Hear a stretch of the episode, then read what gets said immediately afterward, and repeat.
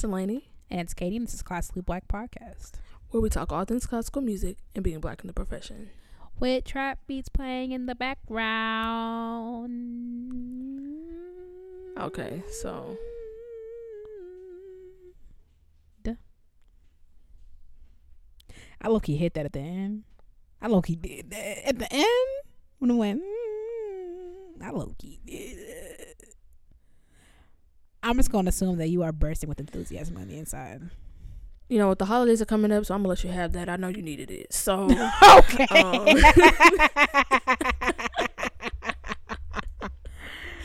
we might actually have a have a break this time because this episode is still before Thanksgiving, y'all. We recorded that last week's episode yesterday, so oh, we've been in our little recording bag. We have a whole have- week off. yeah. Should be a permanent break. I'm playing. I love y'all. I'm just kidding. I'm just kidding. I'm kidding. I'm kidding. I kid. Joke. Haha. Well, I mean, I know last week's episode was short, um, but we we got quite the discussion coming your way this week. So oh yeah, it's gonna be good. Yeah. So, um, yeah, we could jump into the news this week because the news this week is pretty short. So, um, first, I wanted to promote something that we did, um, that, I mean, of course, since we're recording like before, it's not as recent, but, um, yeah, a, a, couple of months ago, we did this interview with the McCain duo on their series Elevate, which is a series of like interviews that they do, um, just talking to people in the music industry and, you know, seeing what they, seeing what they talking about. So me and Katie did one with the incomparable uh, McCain duo. Period. Wow. Um, Talking about classically black, talking about ourselves, um, and that sort of things. I'm gonna link their website and also the direct link to our interview, so y'all could check that out. Um, and if you don't know who the McCain duo is, I mean, Are you good? uh, Martin was a black excellence a long time ago. Oh, Artina's yeah. been on the show, so Mhm. yeah, so. And Oh know, yeah, and subscribe to their YouTube channel. They got a whole Yeah. bunch of the elevates over there. Yeah, and, and they've talked to a lot of people that, that y'all might maybe have heard of. They talked to Kalena, um, they've talked to Lacoli in Washington, um, they talked to Armand, um, who we haven't had on the show yet, but yeah, Oh, we gotta have Armin on the show. yeah, we gotta have Armand. He needs to be how he really is. That's what I'm gonna tell him. Yeah, I'm gonna put. I'm gonna put him out there. He needs to be how he really is. right, trifling. So Trifling. Don't let that mm. doctor fool you now. I mean, that doctor didn't fool them when Richard was on here being trifling too. So, Cause Rich, yeah.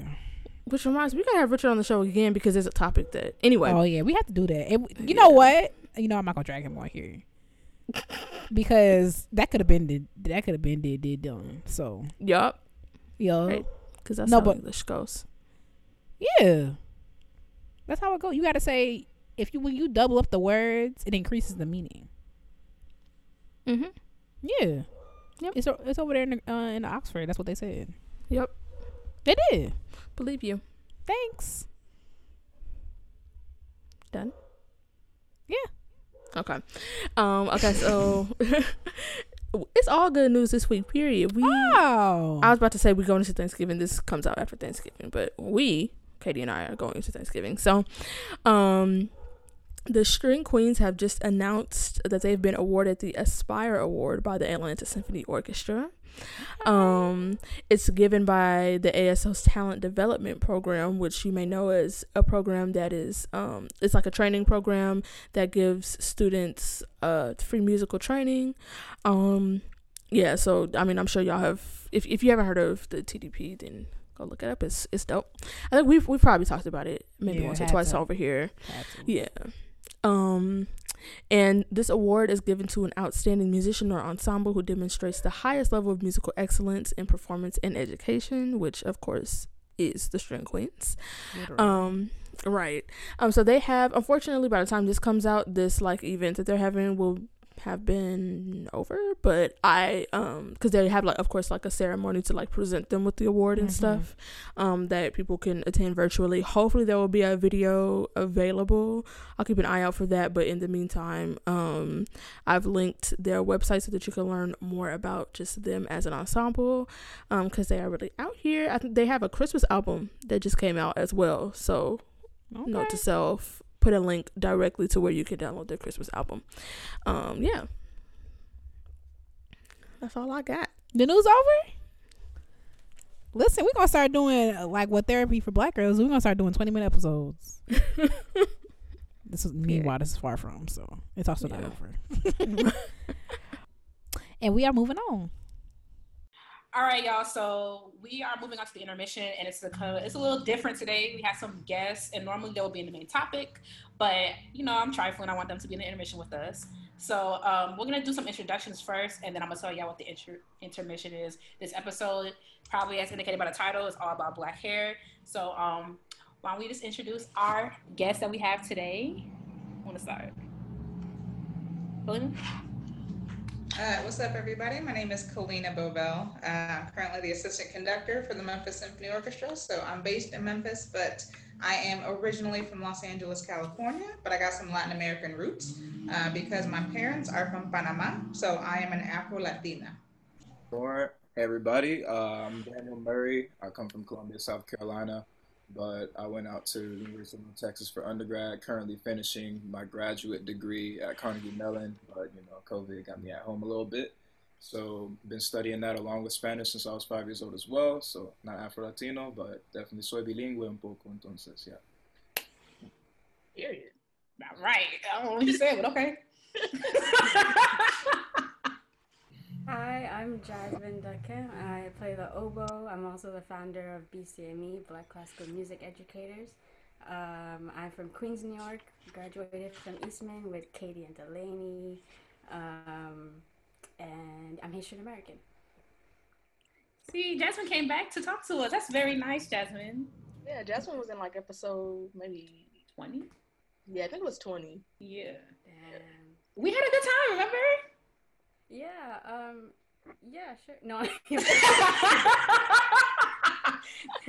I know. I, we put you we put you through it, but you know, it's on brand. as usual, as usual. All right. Anyway, um, excited to be here. Yay. Okay, so the intermission this week is what classical piece best describes your hair care routine and why? So I'm gonna I'm gonna set I'll set the scene, give you the vibe, and then let's go in the same order um, that we went in last time, and then we'll round out with Delaney. So, which I feel like, well, it's not 433, so I'm happy for that because Delaney was really gonna make me mad with that because I thought that's what it was gonna be. So, um, it's not that. Okay, so the piece that I picked for my hair care, whatever hair care routine is Elgar's Enigma Variations. Now, let me explain. Number one, my hair routine is an enigma because it's never consistent. It's never it's never solid. It comes and goes, and I'm just gonna keep it a book. You know, that's what it is. I don't. I'm not gonna put too much of my business out here, but let's just say I be finessing, okay? And then also, I would say it's a variation because you know sometimes my hair be herring, and then other times it's a puff, and then it's a dry puff. And but I also do like to exp- explore other things. So like I, the last time I got my hair done, like a protective style, was in 2016. Every braids I have, twist, passion twist, I'm gonna do it myself. So I like to do that kind of stuff. I did get my hair straightened last year, and I didn't do that because I refuse to straighten my hair again because it's just the work to to pay off. I'm not doing all that and it still be puffy, so I'd rather go to professional. So that's mine. Okay, and if you don't have one, we can circle back. But let's let's try the same order uh, that we went. So I had to really think about that one. Um, gosh, you know, the first thing that came to mind was uh, Stravinsky Firebird Suite Infernal Dance. Uh-uh. because like I recently got my haircut. Uh, I think it was uh, back in August or September, and so I never used to rock a wash and go. Right, but a wash and go is not a wash and go; it's a wash and wait. But then even that process itself really reminds me of Infernal Dance because like even just the beginning steps, you're just like, you know what? I already know that I'm in for like some fighting right now, and it's gonna be a boxing match, and it's either gonna be you or me, and usually it's me. but it takes about 12 hours for it to be me because that's how long my hair takes to dry. So like when I think of Infernal Dance and just kind of all the different emotions and different characters that are within that piece, that totally describes my wash day process. I just said wash and go because that's what I, I've, I've been had one time, and I, I would never go back. Not my hair all going right here. Uh-uh. uh-uh. Yeah, but no, but see, but the thing I love about washing goes, I can honestly wake up, do a little shake, and my hair is good to go. Clean up. My hair will go like this. I mean, what's, what's that dude? Gerald from Hey Arnold? That's what my hair will do. Chill. I had to drop in just like that. oh my god. okay. I guess I'll go ahead and slide on in. Um, great choices so far. Y'all over here, I'm like, dang, enigma variations and everything. Okay. This is not. This is like. There's no pressure. Like I- honestly, it's classically black. You know what I'm saying? If it was NPR. You know, I might. We just. We just. It's just vibes. Honestly, And Wikipedia. I'm thinking back to a couple of times when I knew I had like a recital or a concert and I was out of state and I had to like still retwist and like do the whole process to getting my dreads ready to go. So I'm thinking Prokofiev, Fifth Symphony, second movement specifically, just like throw me right into the ring of fire because all of a sudden I'm thinking, dun, dun, dun, oh, I gotta retwist. Oh wait, I gotta. do right. And then of us, I mean, I'm pretty much the the high woodwind in that, just you know, fluttering around like stuff is cool, but it always the bass comes in. So. All I know is once I'm getting in, as long as it's got some drive to it, but it also just feels like some constant motor going. That's pretty much what I'm feeling when I'm getting my hair together. Cause it's like, hey, we got to get it done, no matter what's going on, and no matter how long each one of these is going to take. So, locked in for real. yeah, I'm messing Proco Five. So shout out to you. Chill. Nah, that's not the piece. It's not. I mean, we some love, just a little bit of love, just enough though. Nah, Love that happy. for you. Love that for you. for Okay. both of us. So, if we writing a I think- symphony for hair, let me know for real. That's Jasmine. You know some people that could do that. what? Nothing. Anyway, um, she said nothing. I think all of you need to give yourselves more credit because all your hair look nice, and I'm wearing this scarf. But um, Don't let Jasmine fool you. Anyway, Don't let Jasmine fool you. No, let me think. So I was thinking, I, I don't think I have an exact piece, but I was thinking like my hair routine, or yeah, my hair routine is I just want to stick to the the basics and the foundations. Like I will wear twists for weeks and weeks and weeks, and like just watch the watch the twists as they are. So if I could think of composers that like stick to the foundations, I would say like Brahms, Bruckner, Mendelssohn. But since I really like Mendelssohn three, I'm gonna choose Mendelssohn three and say like yeah he he adds like little he adds light um entertaining aspects and everything so that's me when i get braids right but usually it's the foundation and the structure like i'm just trying to stay moisturized you know retain Oh, good for you. length, chill Mm, out Good for you. wear my scarf Mm. and yeah that's it that. Proud of you, That's Jasmine. the mood. All Very time. proud. Just trying to stay moisturized. exactly Love that for y'all. Delaney? Well, the piece that I chose, and I this was a rare occasion in which I knew exactly what I was going to pick pretty soon after she said it. The piece that I chose was Death and Transfiguration. All right, so I'm ready to go. No, wait, wait, Thank you so no. much for listening to Hold Classic on. Black Class. No, because okay, when you really think about it, transfiguration is like when something is like born again and it's like better. So, but I would let my hair get so bad and so crispy, like Not crispy. I would be so bad. Like me, you know, when you're going through it and your hair, can, well, Jasmine can't relate, but when you're going through it and like it gets bad, and you're like, I literally must decondition. I must do something. Like I would let my hair get to that point before I'm like, okay, I'm starting over. I'm gonna have a routine now. I'm gonna do it, but it just keeps happening over and over and over again. So that's kind of like, so I just let my hair die, and then it's transfigured. It's not the best, but I'm trying. Jasmine. do not believe what she says people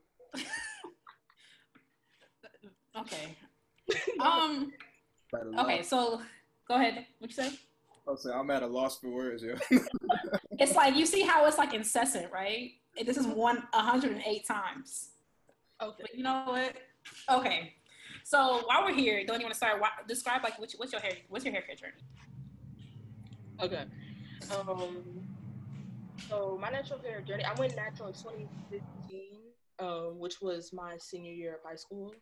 Um, or yeah, yeah, that was my senior year of high school. And basically, it was like one of those things where it was like I caught myself in a in a in a little bit of internalized racism, and I was like, let me just nip this in the bud. Like I remember a lot of my friends and a lot of people were going natural because I had always either pressed my hair or it had been in braids, like b- prior to that. And um and also nobody in my family was natural, and I don't think anybody in my family is natural now. At least not like natural as in like they wear their hair in an afro or something like they may not straighten their hair, but like they, they wear like weaves or like wigs or something like that. Um and I remember thinking like, oh man, yeah, uh, all these girls like they look good natural, but my hair's too nappy for that.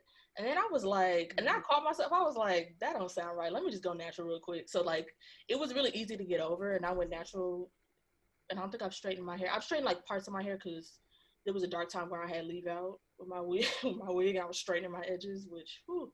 but um, yeah, that's kind of like what the catalyst was for me to go natural, and I've just been for, ever since.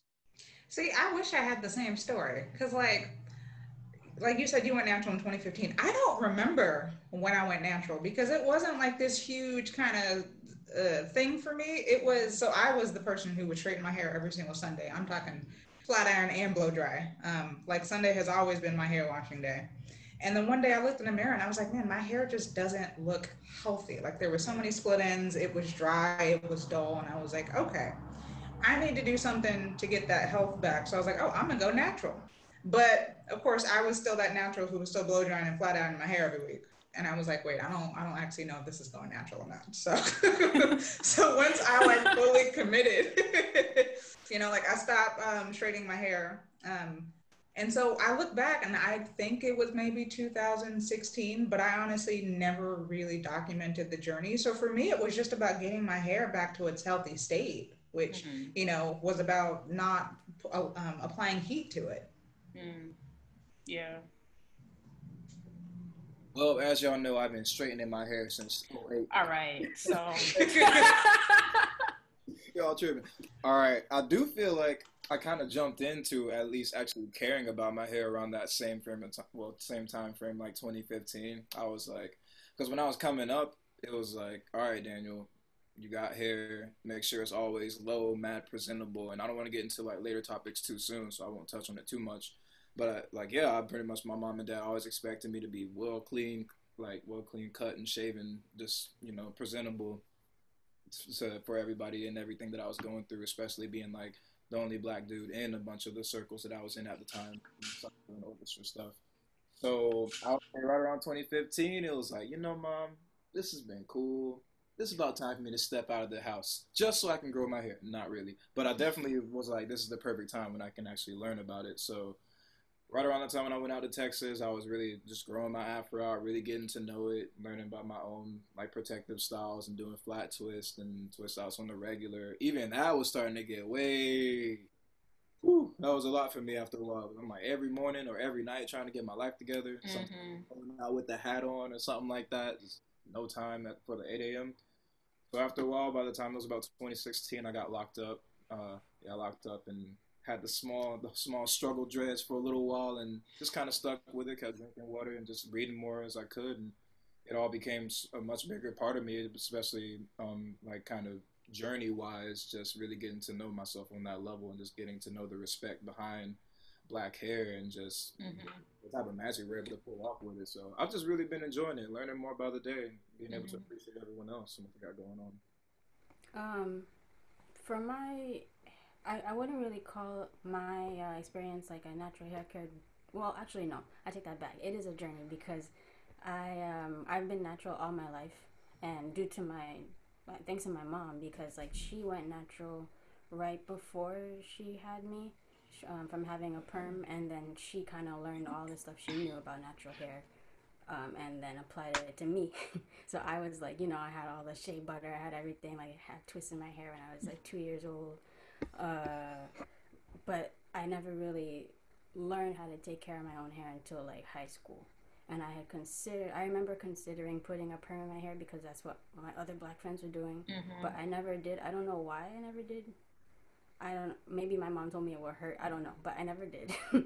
and um, I remember in college, like I, I didn't really fully embrace my natural hair but I still stuck with it because I knew like that that was me. Like that's what I've always had, and I I felt weird about getting about changing it, even though I was insecure about it. So I I never really did until, and then I got more secure with it and started to embrace it more. Um, but yeah, we'll talk about it a little later. But I remember like I would have the same one or two hairstyles in college because I didn't want to change my hair too much, for example. Um, so yeah, I'll I'll elaborate more on that later. But there have been I remember there have been a few mishaps in my natural hair journey because even though I've been natural my whole life, there have been like heat damage and people braiding my hair too tight. So I feel like now it's I really understand my hair and I know what to do, but I'm still learning also. Yeah, Jasmine is kind of like who you go to. Yeah. You want to get right. I mean, I asked her about about what to do about my hair months ago. Haven't really incorporated any of it, but not yet, not yet. I was gonna say, I mean, it's it's honestly quarterly because it was last week. I mean, I go to Jasmine quarterly and I'd be like, Jasmine, my hair won't grow, but I like swooping my edges and wearing puffs and wearing buns and like my braids tight, but my hair won't grow. Help me. And she'd be like, Well, Katie, don't do this. And I'll be like, Right, but okay, I'm gonna do it. And then right by next week I'll slick it back. But um I I got a perm in, in third grade. My mom did it. With a, you remember Just for Me kids? Ooh, yes, the Just for Me box. yes, the box perm. My hair never looked like that ever. Ina Ina did me so dirty. She won't listen to this, so she's behind. So hopefully she don't catch this. But um, she did me so dirty. So then I started going to the shop, and then I just always had a perm, like always. And you know, like middle school, you had your hair in ponytail. All the girls had that thin you know what I'm saying? But it was long though. You know what I'm saying? Like you had it used to sway in the wind. Oh yeah. You sweat at your yes. Like I all the girl all the black girls had like their hair perm. That was a, the wave. And something a lot of people say like 2015, 2016, like that was like kind of the wave. I never was like I'm gonna go natural because I was always vehemently against it. I don't know why. I was just like, yeah, I like my hair straight. I like just washing it, like the washing. I remember the swim. We had the swim unit in gym like my freshman and sophomore year, we swam every day, and I'm like, yeah, I just go home and wash my hair every day, and it's like. I, I like that, and my I had a friend that was natural. I'm like, yeah, good luck, girl. I'm gonna tell you, like, I go wash it, 30 minutes, blow dry it, ponytail, next day, same thing, you know, and um, but I just kind of let it go and and college. And I think the reason why that happened was because my mom stopped paying for it and she was charging $75 for a perm. And I went like four weeks, four months without a perm. And then I went to her and my stuff was laid and I washed it and it like, I'm like, I'm not gonna just pay Leslie $75 for this. So I was like, all right, I'm just gonna let it rock. And then I think I finally cut off the ends in 2016, like right before I taught public school for the first time, which was a mistake because I didn't know what I was doing. And Corlissa, I had a base student named Corlissa. She was like, "You just gave up, huh, Miss Brown?" Because like my hair was, uh, freaking Corlissa. She was great though. I couldn't say nothing to her. We had that kind of like banter, and she could do it because she was actually very good, which was very annoying. So I just had to like let her roast me. Um, and then I kind of just got more comfortable with it. I, now I know I understand my hair. Like I know, I know like you know, I know day three is gonna be my best twist out day. I know that I have to do at least 16 twists if I want it to look a certain way. I know like how to manipulate it. Like I know if I want like a big fluffy twist out, I'm gonna I'm gonna comb it out and it, like I know everything about my hair. Um, I know my hair doesn't like protective styles, so that's why I really don't want to pay for them because my scalp. I think I'm still recovering from the perm stuff, so my, my scalp. I, I, hate the last time I got braids was my first semester at Eastman.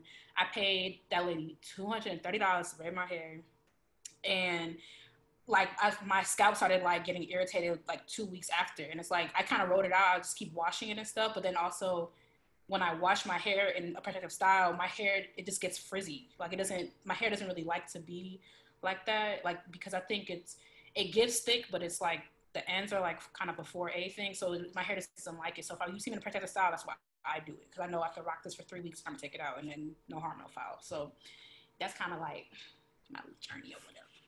Yeah, so um, next we're gonna talk about our natural hair routines. Uh, so I guess I'll start. It'll be short. So um, no, seriously, like especially since we've been in in quarantine because I've had braids um for a while, like when I go away to school, just because I just don't want to be bothered. And since we've been in quarantine, my hair's just been out. And like when you said that about like going to um like having a pool in in in PE, having a pool. Yeah, we had that for like a year in high school, and I had braids then, but I also grew up with a pool. And I have been hating myself in quarantine because now I no longer live with like a pool, and my hair is just out. And I would be in the pool every day, but I straightened my hair my entire childhood, so we only went in the pool like in the summer. And I live in California, so we could have been in the pool all year round. But that that haunts me. But um, my routine is I wash my hair whenever I feel like it, and um, I try. I was doing really well at the beginning of like deep conditioning my hair, like you know, often enough beginning of quarantine. But um, usually I use like all cream nature products because that's just all what I've ever used. That whole experimenting with products, I, that's not for the faint of heart because like you know, just buying stuff and Yeah. like I'm I must use all of it if I'm if I'm gonna buy it. So like I was telling Katie the other day, like I'm using this thing that I don't like, but it's like I bought it, so I'm gonna have to I'll use it up. But yeah, I just do regular I do the LCO, like the, the liquid cream oil Mhm. order. Um and then that's pretty much it. Yeah, I usually just either twist or braid my hair up with that, and then sometimes I'll leave the twist in and put a scarf on if I don't feel like taking them out, or um, or like I'll get in a protective style. But Katie, Katie kind of. She was gonna go, go into the shop. I'm I I'm a fan of the kitchen beautician. My sister does my hair, and she does not do hair, but she does my hair. So But you know, my problem with that, I, I wanted to go to the Africans because they braid your thoughts, and I'm I'm still very much in that thing where like I want my braid, Jasmine. Look at Jasmine. I want my. I like when you see like boop boop boop boop boop, like when the braids are this neat, and it's like I love that look. I like you to see my scalp. I feel like it looks neat. I'm like it looks painful. That's what it looks like. You can't sleep for a week, but you know what I'm saying? It's fine. Like it, you settle in. I haven't had tight braids in years. you settle in and you could you be like please you be like please you know but like they'll they and they yeah it just looks so neat i love that look Yeah, but your edges are gonna be angry with you. but you know you just go like this Kalena.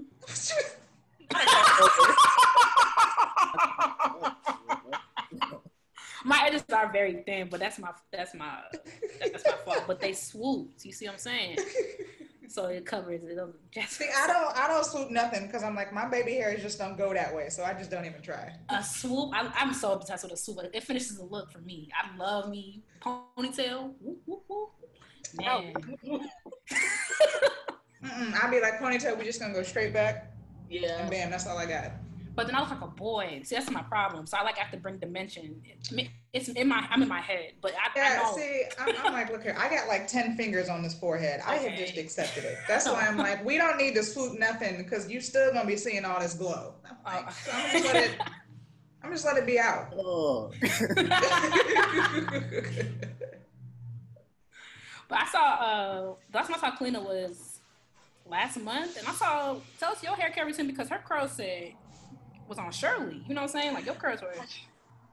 Look, I try. I mean, no. So before I cut my hair religiously, every Sunday is my wash day. So I would, I used to time it. I would get up at seven thirty, start washing my hair, um, and usually just the wash process was like a half hour, and I would decondition for like forty five minutes to an hour, wash that out, and then I would like quarantine was how I learned how to like twist my hair. So I would try doing different twisting styles. And that would be anywhere from like an hour and an hour and a half because you know I'm slow. Like I never learned how to braid or twist growing up. So like I would stand in the mirror and for me it's like the hardest thing is how to part, like and how to part straight, you know.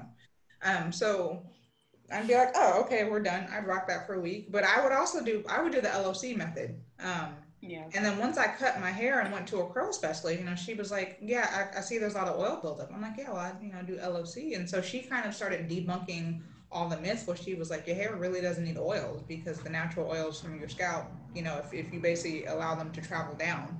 The Um, and so the- yeah, exactly. So I have stopped using oils in my hair, and my routine now is, you know, I still wake up about eight o'clock because I love sleep. Uh, wash my hair, and then I still decondition about twenty to thirty minutes. And then once I wash that out, then I stand in the shower. It takes about an hour to, you know, just apply Uncle Funky's daughter, the curly magic, or I'll do um, Camille Rose, the curl maker, and then just a gel on top of it. Twelve hours later, my hair is dry, and then I get the little, I get the little curly cues, and that's, I mean, that's honestly it. You know, I don't I don't really do nothing special. And I mean, I hate to say it, this is like a two week wash and go because when I came back, I had no time to do my hair this week. So tomorrow will be my wash day. But I'm like the fact that it still looks Yeah, presentable going on two weeks, like we have found, you know, like a routine that works. Oh, your hair loves you. That's very. I love that. It it look it does. I mean I just do a little shake and I'm good. What a concept. And I got nothing but respect for any like anybody that can pull off a good little throw routine because, like I said, I was like right around freshman sophomore year when I was in that kind of just about area of throw and just literally trying to think of what I was doing, flat twisting, and even just trying to do real cool protective styles by myself. I was having trouble just getting my part together too, and then getting cooked for it like it was my fault. I'm like, yo, got four older sisters, none of y'all wanted to put me on. But, so pretty much, I feel like I definitely had a lot longer of routine back then. But as far as nowadays, I mean, I definitely don't always just have my hair braided up. For one thing, I'm back around my one of my sisters that got my um, my locks started. That's my mama locks, so she got me nice. On the regular though, it's like if I'm up, I'm thinking. I mean, what does my hair like really need as far as right now? Because I don't like to overdo what's going on in my locks because I'll feel whatever's going on for a pretty long period of time. So if I wake up and it's feeling dry, then yeah, it might get a drop or two of oil. But a lot of times I'll have like certain types of like, I think it's like Queen Majid or some type of products that are just good. They're, they're types of sprays just moisturizing and doing types of internal cleanings for, for your locks that you can do in between washes. And then I would say like pretty much every about two to three weeks, that's when I'll be trying to do unless I'm like getting out and about a lot or just playing a lot of ball or soccer or something, then that's when I'm trying to trying to get a good little shampoo condition session going. And by then, gotta hit the good old um, baking soda and apple cider vinegar. Get that all up in there for about 15, 20 minutes. Let it sit while it's eating out whatever's going on, and then I rinse that out, and then I hit the shower as far as making sure I can shampoo and condition. That that doesn't take really too long, maybe about 30, 35 as well. And then from there, it's just a matter of whether I'm trying to do the retwist, um, like more on the wet side or just like letting it dry some more. Because I actually talked to a lady, she was driving our bus to like, it was some type of event that UNT Symphony Orchestra was going to, and her dress, like, I was about to, I was about to curse an accent. It was like butt link dress, no problem. She was good to go, and I just we were on the bus alone one day, and I was just like, well, alone between a visit. I was like, yo, how, like, how do I get there? She was like, let your stuff air dry. Like, I don't ever actually like apply the heat to my hair or anything like that. Whenever you dress, just let them go. I'm like, that probably literally takes you days. She's like, yep, let it happen. So I started doing that a little more too, and I feel like it helps. Just whatever I can do to make it feel like my hair is just as involved. I also feel like it comes a lot more from what you're eating in general. So as long as I feel really good about my intake and what's going on, normally my hair will tell me as far as it's on, as far as if it's as shiny or as brilliant or just as mobile as it needs to be. So I just try to stay on top of everything that I'm putting in to really get something good out from the follicle sense. You retwist your own locks? You said I do or don't? You do. Oh yeah, I definitely can, and I I do it whenever I'm not in town or whenever I don't feel like like waiting on my sister. It's just like yeah, that takes me a solid. It's a solid like maybe two and a half to three hour process in total if I'm doing some type of style or something with it. So it's just whatever I'm feeling at the time. I need that time. Oh, but it's it's like therapeutic though. I feel because when I was like learning to twist my my hair, I would look forward to it because I'd be like, oh, what style can I do today, or like what design can I do today? And by the end, I'd be like, well, I look cute. You know, it, it may have taken like four hours, but it was time to be like, oh, I can actually I can do this. It's the it's the mass of my head that I get irritated. It's like you gotta go like. Yeah. yeah, but, yeah, but that's but that's why you put that you get that mirror right there, and then you get the, and so you just kind of be, yeah, you yeah you get used to braiding backwards basically. Everything just be getting tired after a while. I'm like, oh. Oh no, see, I have a trick for that. Lean your elbow against the wall, and then you just kind of be. Come on, hey, you know I could.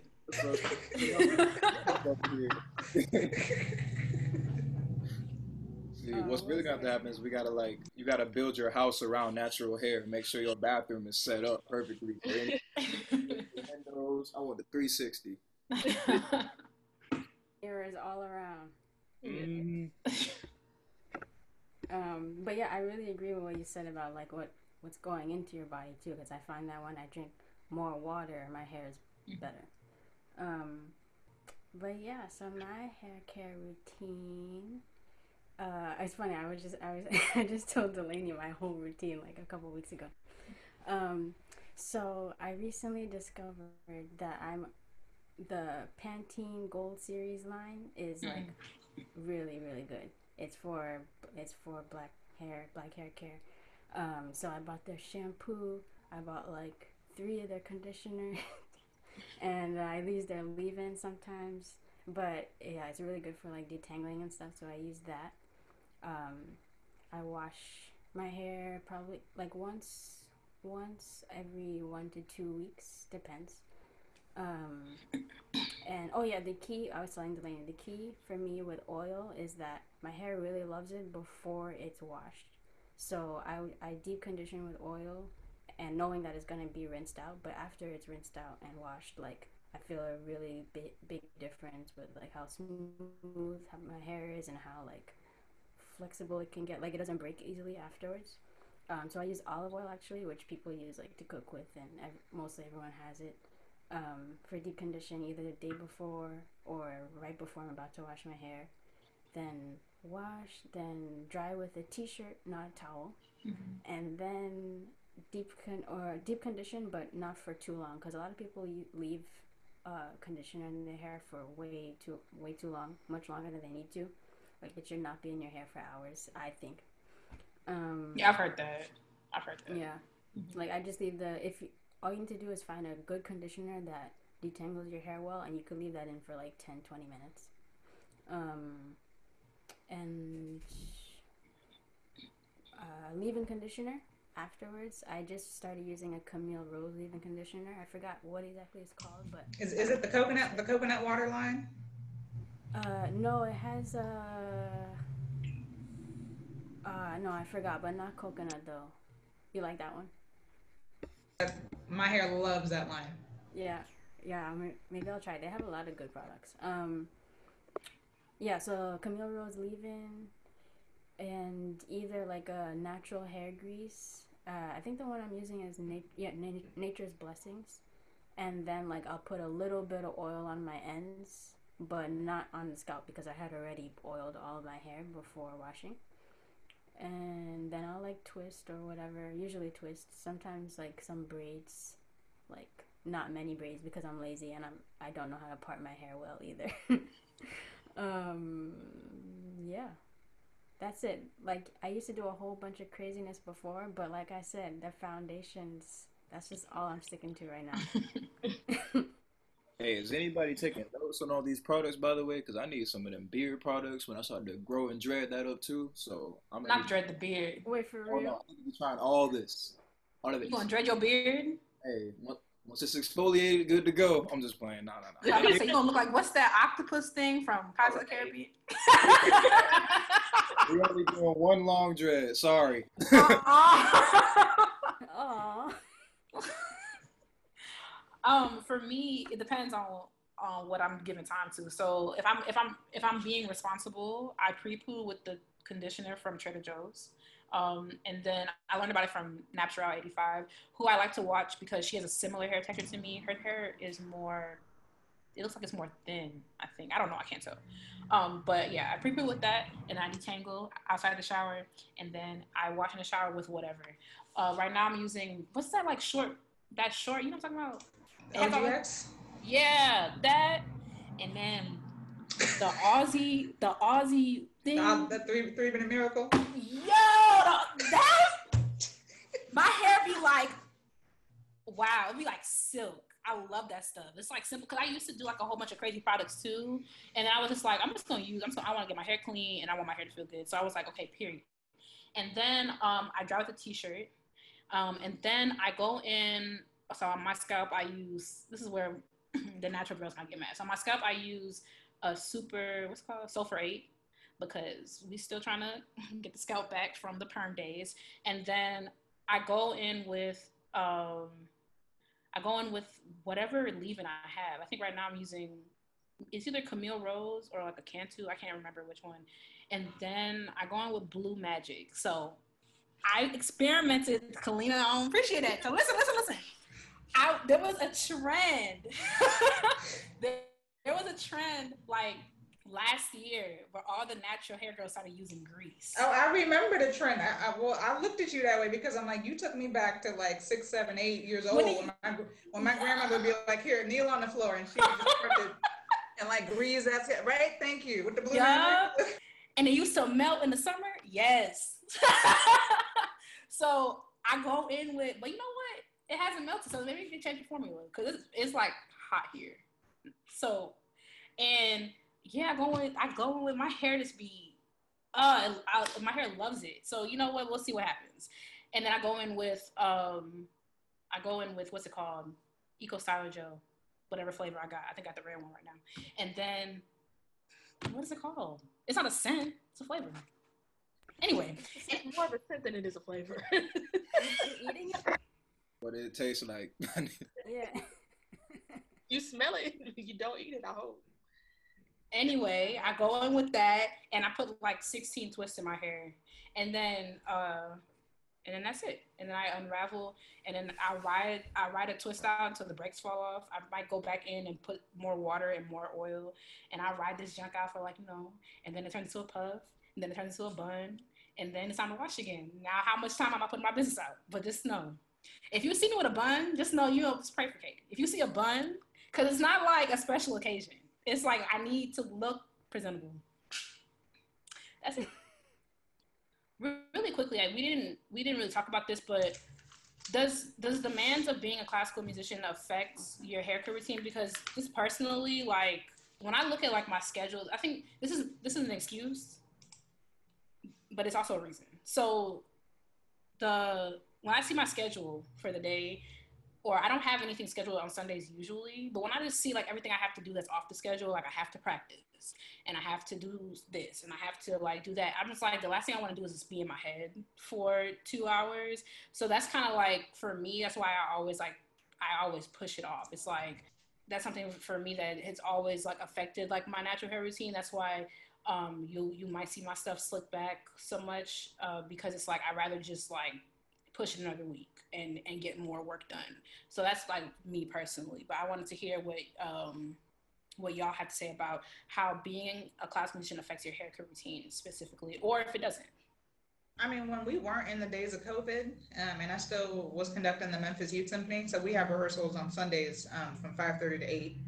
And with my wash day being Sunday, sometimes wash day would have to happen Monday or Tuesday because you know it's like, especially when winter happened, I put that in quotes because you know, Memphis doesn't have a winter. Like I lived in Connecticut for seven years, that's winter.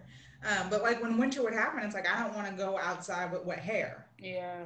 You know, so like, and also sometimes it also depends, like you said, like what's on my calendar. Like, do I have the time to to be able to allow my hair to dry? Because I don't like applying heat to my hair. So sometimes I would do just like two really big twists. Mm-hmm. You know, put a little side part and then twist it to the back, make it look cute. Um, mm-hmm and then usually that would dry overnight, or I would put it in a ponytail where the outside would dry, but the inside would take like three or four days to dry. So I mean, yeah, it's I have to plan my hair around my schedule, and like especially when I went natural, I had to start doing that a lot more. Yeah. Mm-hmm. Yeah, I feel like I'm in a similar boat. Just don't have to do it on as much of a you know repetitive basis, like weekly wise. But I'm definitely always thinking, all right, what's the next you know either event either concert or even just something recording or something where I need to be like presentable in my own sense. But at that point, as long as I can have some way to tie my hair back, normally that's like a go-to as far as getting it ponied up. I hate just letting my hair just lay down, even after it's um, even after it's like a fresh twist because it looks nice, but then all of a sudden I'm trying to hit a nice little note and I don't hit my head, my hair with it, and it's like, yo, this ain't. I know I was gonna be in tune, but maybe I wasn't. I don't know. So at that point, it's just as long as I can tie it back, I'm gonna always be kind of planning around whatever that next concert is, because that's it's gotta be probably like a two to three hour thing to set aside, and like all y'all said, we don't really have the luxury of having that time ready, um, or just having that time on go. And there's you gotta have the stuff ready. You gotta be ready. You gotta be like twice as ready all the time. So mm-hmm. you know, gotta pick and choose our battles at that point. I think that it affects being class, a classical musician affects when I take care of my hair, but lately I've been, or the past few years, I've been really strict about making sure that I do take care of my hair. So like in college, for example, I would push it off and push it off and like not do what I was supposed to do. But afterwards, I, when I started to really embrace my hair more, I would say, well, maybe I can't wash my hair today, but I'm doing exactly what I plan to do tomorrow. um, and yeah, like in terms of like different things I could do with my hair, as long as I'm comfortable, I'm not letting anyone affect what I do with my hair. Just like I want it to be done. Like I don't want to look like I just woke up, but I wanna I'm gonna do whatever I want so that it looks nice to me and that I'm comfortable. And yeah, I mean, if I'm playing an orchestra, I make sure not to have my hair in my face because I need to see the first or second oboist next to me so we can work together. But other than that, pretty much doing me, trying to at least. I think yeah, it's it's a schedule thing mostly. Like I said, if I'm, I don't know, like if if I need to for example, like go to like a festival, that's the most like prominent situation where it might become a problem just because like um say I put braids in, I would have to wear those braids until the wheels fall off, like until I got like braids and afro on top. Like it gets bad. But um it's true. Like sometimes if you get your hair, especially if you can't get it braided right before you go, like you just gonna have to ride it out. You just gonna have to you know, be rocking two natural styles at once. But um Katie's face. I mean, that's what what happens. But um yeah, I feel like that and also I mean, we're to get into later with like the um like how it is like actual actually being in classical music and like how people interact with you because your hair and stuff, but it also um I don't know. It it really ever gives me, I guess, pause when I'm like playing for like a concert or something, like what people gonna think about my hair. But now that I think about it, especially like in conservatory, my hair was usually either in braids or I had a weave for those four those four years. So like, um, I don't know, but but yeah, it, it's mainly a schedule thing, like how how y'all are saying, because it's so time consuming. Like you can't just mm-hmm. get up and whatever. Like towards the end of the semester, I was just I learned how to wrap a scarf, and I was like, period. I'm gonna do a scarf bun every day and every, you know, because sometimes that's all you got time for. Just slick your hair mm-hmm. back and put that scarf on, and you just do the little edges that are out. Mm-hmm. Go. Listen, at my last semester at Eastman, I wore I had a half wig. I wore that junk into the ground. A half wig is the best thing. Put that right here. You twist the front. Complimenting you on that. And everybody thought a half wig and you just, especially when it's like right, match your hair color right away. Yep, you look to get you look so it's done. Or a ponytail, but you know, get a little bit. You don't want to. You want a little mishap. Now your ponytail on the floor in studio. I'm walking out. I'm a bass player. I would never ever wear a ponytail like playing because now it gets caught on the peg. You go down for a shit. your ponytail on the back of your face. But I feel like my recital, I had a ponytail in. girl, I had like 73. You I was like, like cement on that. I had like, I was like, if this ponytail falls off and hatch, I'm not finishing the recital. I'm not finishing it. I'm like, you know, I'll be, I was like, you know what I'm saying? You got a ponytail. Don't do too much now. Don't throw your head back. but we made it. Didn't come off. It was secure. It was secure. um. Okay. To what extent does the current position uh, you hold influence how you wear your hair? Oh. Okay. So I think I'm in an interesting spot. One. I, I think I'm, I've been on this kind of journey where like I'm embracing every area of myself. I'm embracing my blackness completely. And this is like a newer thing because after after I went to the gateways in 2017, like it was really over for everybody. Like I'm just gonna be black in every space. I don't care. I'm gonna speak the way I speak. I'm gonna do what I want to do.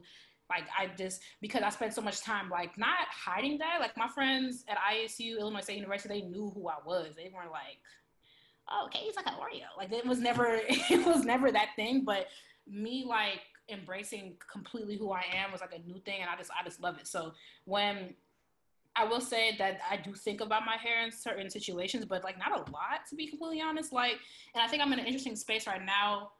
Well, before I was, I was a, I taught, and I think there's there's still standard of dress. You know what I'm saying? I won't come. I wouldn't teach in a bonnet, but I also wouldn't go to Walmart in a bonnet. If you go to Walmart in a bonnet, that's your. I, am not shaming nobody. Do what you want to do. I'm like I'm just saying like there's still a standard of dress for teaching, but also like this is my hair. It's gonna be in a twist out or it's gonna be in a puff. It's gonna be in these things that I consider regular. Um, there's never really a moment that I have pause because it's like when I wear my hair in a twist out, like if she can have her hair down, then I have my hair down. If I have a puff, um, if she has her hair in a ponytail, then I could have my hair in a ponytail. That's all a puff is. And even I remember one day I had I had rehearsed a couple weeks ago, and my hair did that thing where you know started to go in. So I just like took a comb, I sprayed a little bit of water, and I just picked it all the way. So I had this huge puff, and I walked right into the MSO rehearsal because like my hair is in a ponytail, like that's what it is. And you know, just embracing embracing that for me. I mean, I will say that I feel like as a fellow, it's a little different because I'm still like I think there's aspects of me being like a student, but I feel like even if I was a member of the symphony, I would carry myself in the same way.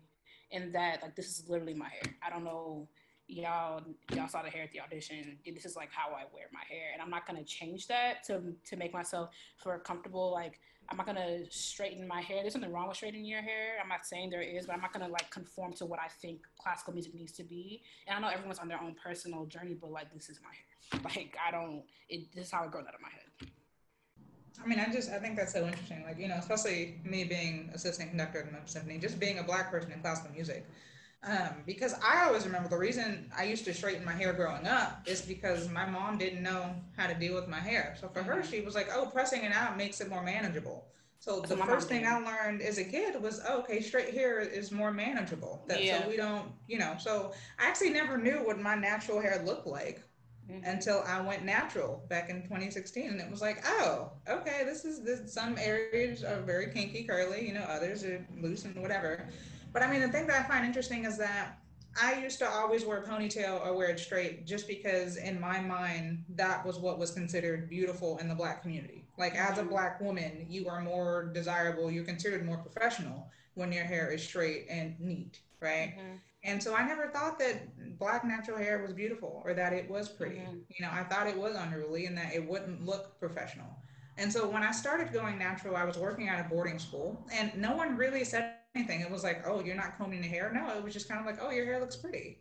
Or, oh, I love the style that you're trying today. Mm-hmm. And then once I cut my hair a couple months ago, for me, it was more of I wanted my inner self to match my outer self mm-hmm. because I, ne- I was never happy with the way my hair looked. You know, like I hated the shape. I hated how sometimes a twist out just wouldn't last more than two days, honestly. Um, so I remember getting this cut and I was just like, finally, I'm, I'm finally how I've always envisioned myself being. And I feel like with MSO, it's it really hasn't been any different. I mean, if anything, people notice that my personality is just even more bubbly and just even more carefree because I'm finally an embodiment of just my true self. So, I mean, MSO is, is super supportive. And, you know, I, I think whether my hair is straight or curly, I'm, it's always going to be professional and I'm always going to be professional and presentable. Right. So, I mean, I just, I love my hair for, for how it is and what it looks like. Mm-hmm. Yeah, that's interesting you said that because, like, my family, like when I first went natural, like I think I, I would I can't even say it's like a Jamaican thing because I've heard multiple black people say this. Like it was just like they finally left me alone when it started to look when it started to look like how it looks now because it did not my hair didn't know what it was doing because it was always mm-hmm. straight it was always perm so my hair kind of just didn't cooperate at all mm-hmm. and they'll be like so when you gonna comb your hair you don't see that your hair like it look picky picky it look this it look that you know like it you don't see like um like you gonna go like that. I remember um, I was gonna take an audition at, at Ohio State, and my aunt was like, "I say you go carry your hair and you go out." Like, you know, it's just like it was always this thing. So I have that point of departure. So it's, it's been a lot of internal work, like like what you said for me to be like, this is like my hair, and I actually really like it, mm-hmm. and like you, if you like me as a violist, you're gonna have to like. I'm not. I'm not an instrument. I'm not an inanimate object. Like I, I carry the instrument, so you're gonna have to like this as well. I don't know what to tell you. I think what I think is funny is that I care less about my natural hair, you know, being in its state for my profession than I do about hiding my tattoos.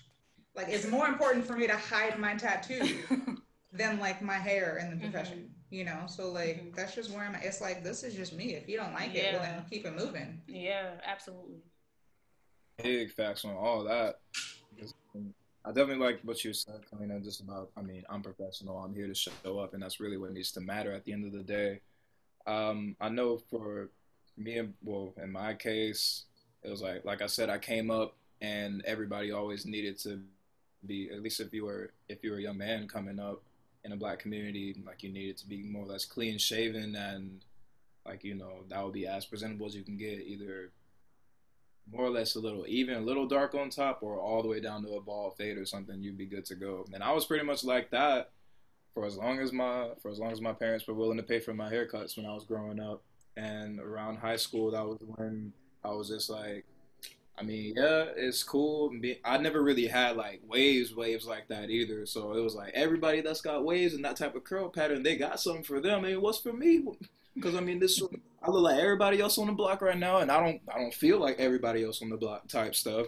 So it was like as I was growing my hair out, it was really giving me a chance among all the other things in life that were teaching me about myself at the time. It really just gave me that extra extension of like this is who I am. And as I began to grow more confident into my hair, especially as things started getting longer and I actually hold on to it as opposed to at the beginning things were just real short even in the fro stage, I really enjoyed doing multiple things with it and just being able to represent it.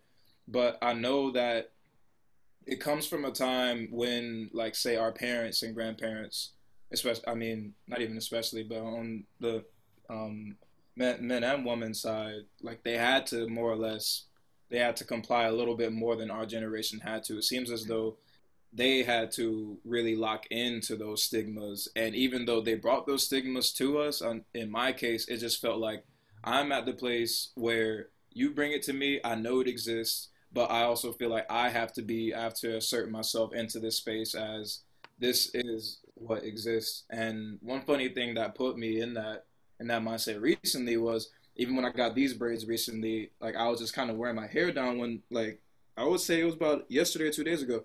And my boy that works with me here, he was like, "Hey man, you got them King Von braids." I was like, "Good point." And King Von is a um, Chicago-based rapper who just got shot out in Atlanta, like yeah, last week.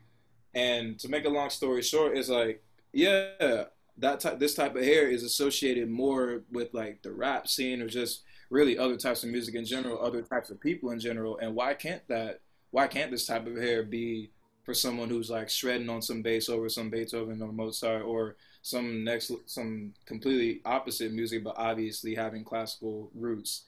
It's just I know that for me, it's important that this is where I am as far as setting up the next generation or whoever Mhm. comes after me. Is I have to be assertive in my in my own kind of or stand up on my square and just let them know this is what it is Mhm. and you take all of me because I'm gonna be professional, ready to go regardless. So either gonna get with it.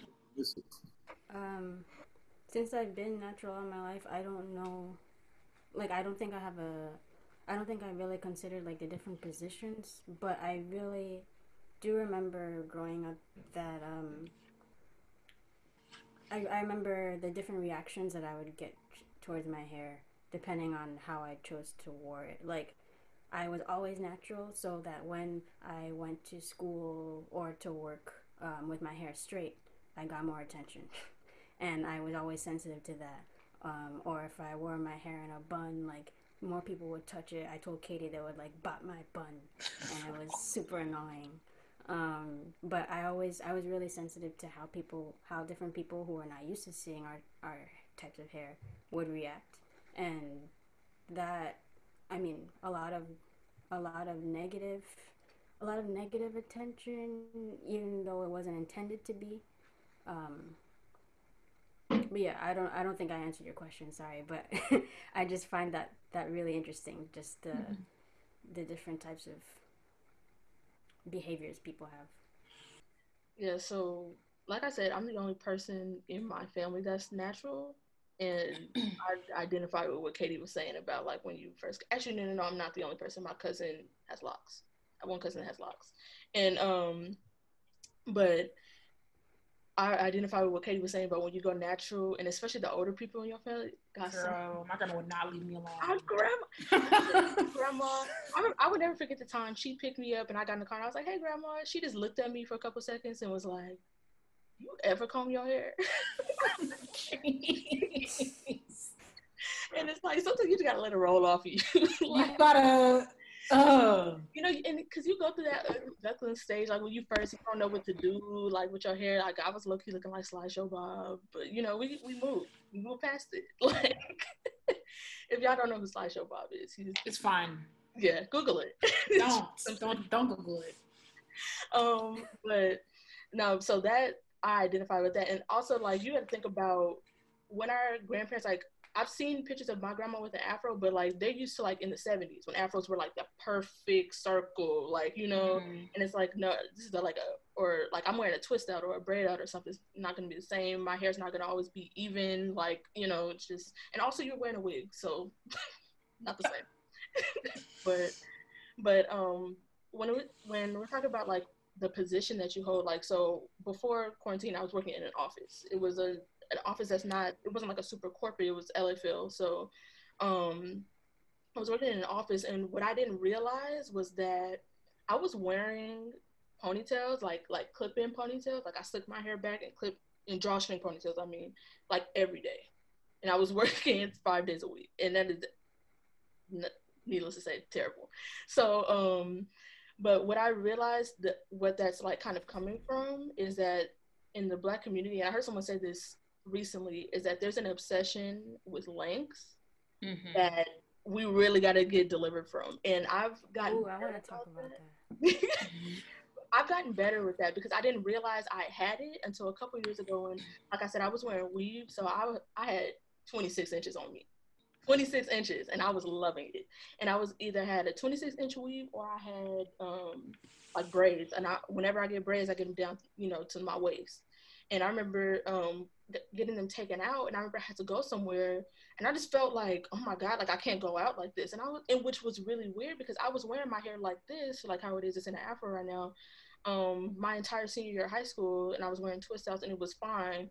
But that like two years straight of having long hair and I took it out, I was like, I can't like I don't know what's wrong with me, but like I feel really, really like nervous. I feel really insecure about having like short hair. Um part of what I think it comes from is like the whole like association between long hair and like femininity. And I think there's also a thing around that with black women because black women are not or don't always fit into that traditional like definition of feminine because everyone's like oh strong black woman this you, you know carry the world on your shoulders and that sort of thing. So it's not we're not always allowed to be you know that traditional definition of femininity. So like especially when my skin started getting messed up i stopped wearing makeup and i think that is when i started trying to compensate for that by having super long hair. And so when i when i took that away i didn't realize how how much i was going to weigh on me. So i think that's how like that position of like i had to go to work every day in an office kind of was like i had to wear my hair in a ponytail and i would wear and it wasn't they were natural it was natural hair like it was matching my hair texture it would be either a puff or a curly ponytail sometimes kinky straight but like i felt like i just needed that length and i also just didn't want to change my hair up too much because there was no black people in my office. And you know it's always a a thing when it gets changed and it's always a conversation and a discussion and hmm do you take those out every night and like i just don't um, with it. So that's kind of how how my position like affected my my routine.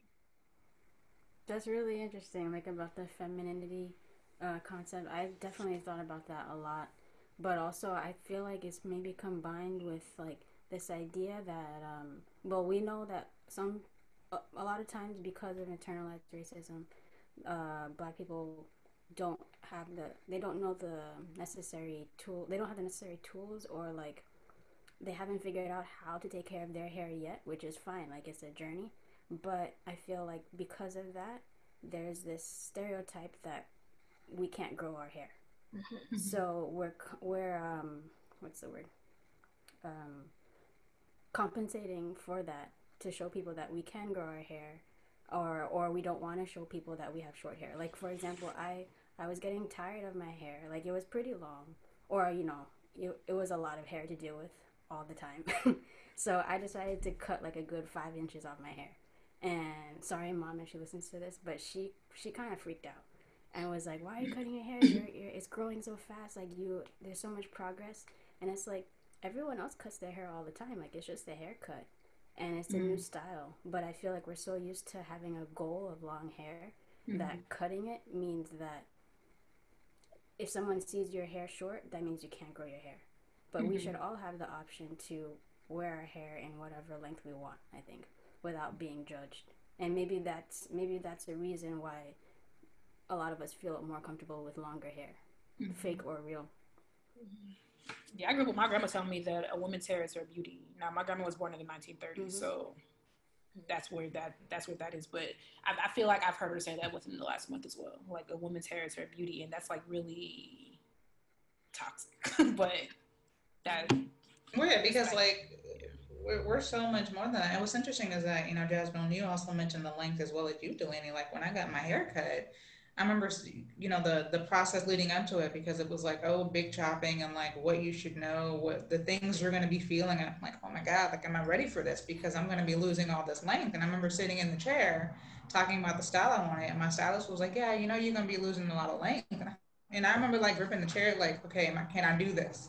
you know, because like for me, my identity was always tied to my hair, hmm. which was so interesting. Yeah. But like I remember as the hair fell to the floor, I was like, it's just hair, and it's gonna grow back eventually. hmm So yeah, that's that's really interesting. Yeah, and I think it's black people learning to take care of their hair more, like what Jasmine said. Like black people, like our hair grows, like you said, like it's gonna grow back. It's about we're learning how to retain the length, and once once you learn how to do that, um, then I feel like we're helping to like break the stigma like black people can't grow their hair because like why would your hair grow and my hair can't grow? That literally doesn't. The math's not mathing, you know. So Okay, so let's talk a little bit about like doing your hair in music school because I remember Katie being like, "Nobody does hair here at Eastman." Yes, nobody does hair here. but, yo, nobody did hair at Eastman. Like but like, can't none of y'all braid? All these black girls can't nobody braid. I was the only one who could braid. What's going on? Um, so were you like, were you the one that did hair? Like, was there anybody? Was there like a, a community around hair at your school? I'm gonna, I'm gonna just shake my head on that one. No, I mean, we used to joke in my grad school because if you were in the jazz side, that's where all the black people were, right? But in the classical side, it was like one and two people, or in my case, it was one. Um, so like, no, there was there was no. I hate to say it, you know, the Asians couldn't braid, and my white colleagues could not braid or do hair, you know, because they bone straight. What they what they need to know about how to do my hair. Uh, and there was like never anyone that I could find to do hair in Connecticut. You know, you had to drive like 45 minutes to an hour and a half down to like New Haven or along the coast to go to like the African braiding um, hair salon. But you know, those are the people braid them edges, and then you wake up and like that braid pops off, and you're like, ooh, but it look cute. They but they, like they that braid is on comb. the floor. I'm telling you, but you you gotta comb the, the very front out, and then they braid like the the second the second tier of edge. Yeah, but but still, when you wake up and like that braid is like looking at your pillow, and you're like. Mm, See, it's it's funny because my I've never had a braid. I've never had a braid fall out like ever. I went to a shop where they used to, you know how some people will burn the uh, the ends of the hair. Oh yeah, So they would burn the ends, but then they would also like bur- burn up and through your hair as yeah, well. I, yeah. You gotta be like, yeah. I, I don't understand that to, to make it you- clean. Yeah, but you burn hair because you know the Right. scripts like they're going through, and I was like, oh no, we don't need that because Yeah, burning my physical hair, that's that's okay. Oh my goodness. You know, in grad school, I used to just rock a ponytail. Like that was it. You know, it was like Mhm. straight ponytail, pull a part in the middle, part in the side, just to switch it up. Um, and sometimes I would get my hair done. But then once I started going natural, I found a natural hairstylist, um, and I would go to her about once a month because natural hair is expensive. You know, it'd be like an eighty-five to one hundred and fifty dollar visit hmm and I was like, I can't do that every week or every, you know. So it was like whenever I had a concert and I wanted like a cute, um, was it flat twist updo? That's when I would go, go get my hair done. But nah, I would really, it was just kind of like me in the mirror with my, you know, blow dryer flat iron. That's how I used to rock my hair. So I mean, I felt like I almost lost my train of thought. It was pretty simple. I was out in Texas, and because I didn't really know anyone out there for one thing, and was kind of new to a bunch of stuff, I eventually ended up finding my way to a lady that could um that was able to like retwist my hair when I was in that lock. And yeah, it was like pretty expensive. I feel Mhm. like like close to definitely over a hundred dollars. It was close to two for the amount of stuff we were doing and the style included. So after that first time, that's when I was like, let me get on my little YouTube. I gotta get right, get my clips, get my palm. Is it palm or do I get gel or wax? Which one should I get? And all that good stuff. So I was deciding to get right at that point. And by then, like on campus, it was at North Texas is like mad. I mean, a very prosperous and very organically abundant jazz community. So on top of that, there is definitely there was definitely like a prominent enough African population just out there but I wasn't really connected with any of them like that outside of either soccer related things at like at the rec center or through different sports I was doing there, or it was like essentially I would be seeing them at events. But since I was so locked in, kind of in my undergrad, I was not really having a time around them like that outside of you know sacrificing when I should have been practicing or something else. So because I didn't really get out and around like that, and I wasn't really socializing, it was just um, I was doing my own thing and just making my lane work how I could. People would look to me whenever I was doing cool or interesting things with my style of hair, but to be honest, it was just a matter of me, you know, trying. I was pretty much just trying to stay in my own square because I didn't really think I had too much going on with my hair at the time anyway. So I just stayed out of the way and kept it moving. But there wasn't really anything that I felt like I was trying to tap into at that time getting to learn around the campus. I do not do hair. um, part of the reason why I stick to the foundation, well, aside from like keeping my hair healthy, is because like I am not about to learn how to braid, like part and braid my hair like a master. Like I, have to make reeds first of all, and that takes enough of my hand energy. Um, yeah, but I remember Katie and I went to the beauty supply store once. that was cool. I couldn't do her hair, but we went. We did that in Rochester. Um, and I got a lot of twists done. Um, usually during a break, uh, when I was at Eastman, when we had a break and I would go back home to New York City, I would get my hair done from my cousin, or I would go to a salon and get like Senegalese twists extensions. And like it was cold, it's cold in Rochester, so I was not trying to have my ends out all the time, and like dry my hair up. Um, and my hair grew a lot during that time actually because I would moisturize it in the twists and like just take it out after a month or so and wash it as is. Um, but yeah, pretty low key. I had to practice, so yeah. See, I've always loved doing hair. I learned how to braid. Shout out to Desiree in sixth grade math class. She taught me how to braid. Um, and I've always loved doing, huh? I said, "Where is y'all's teacher?" Mr. Darren was right there, um, but Oh. he's okay. I'm sure he's doing well.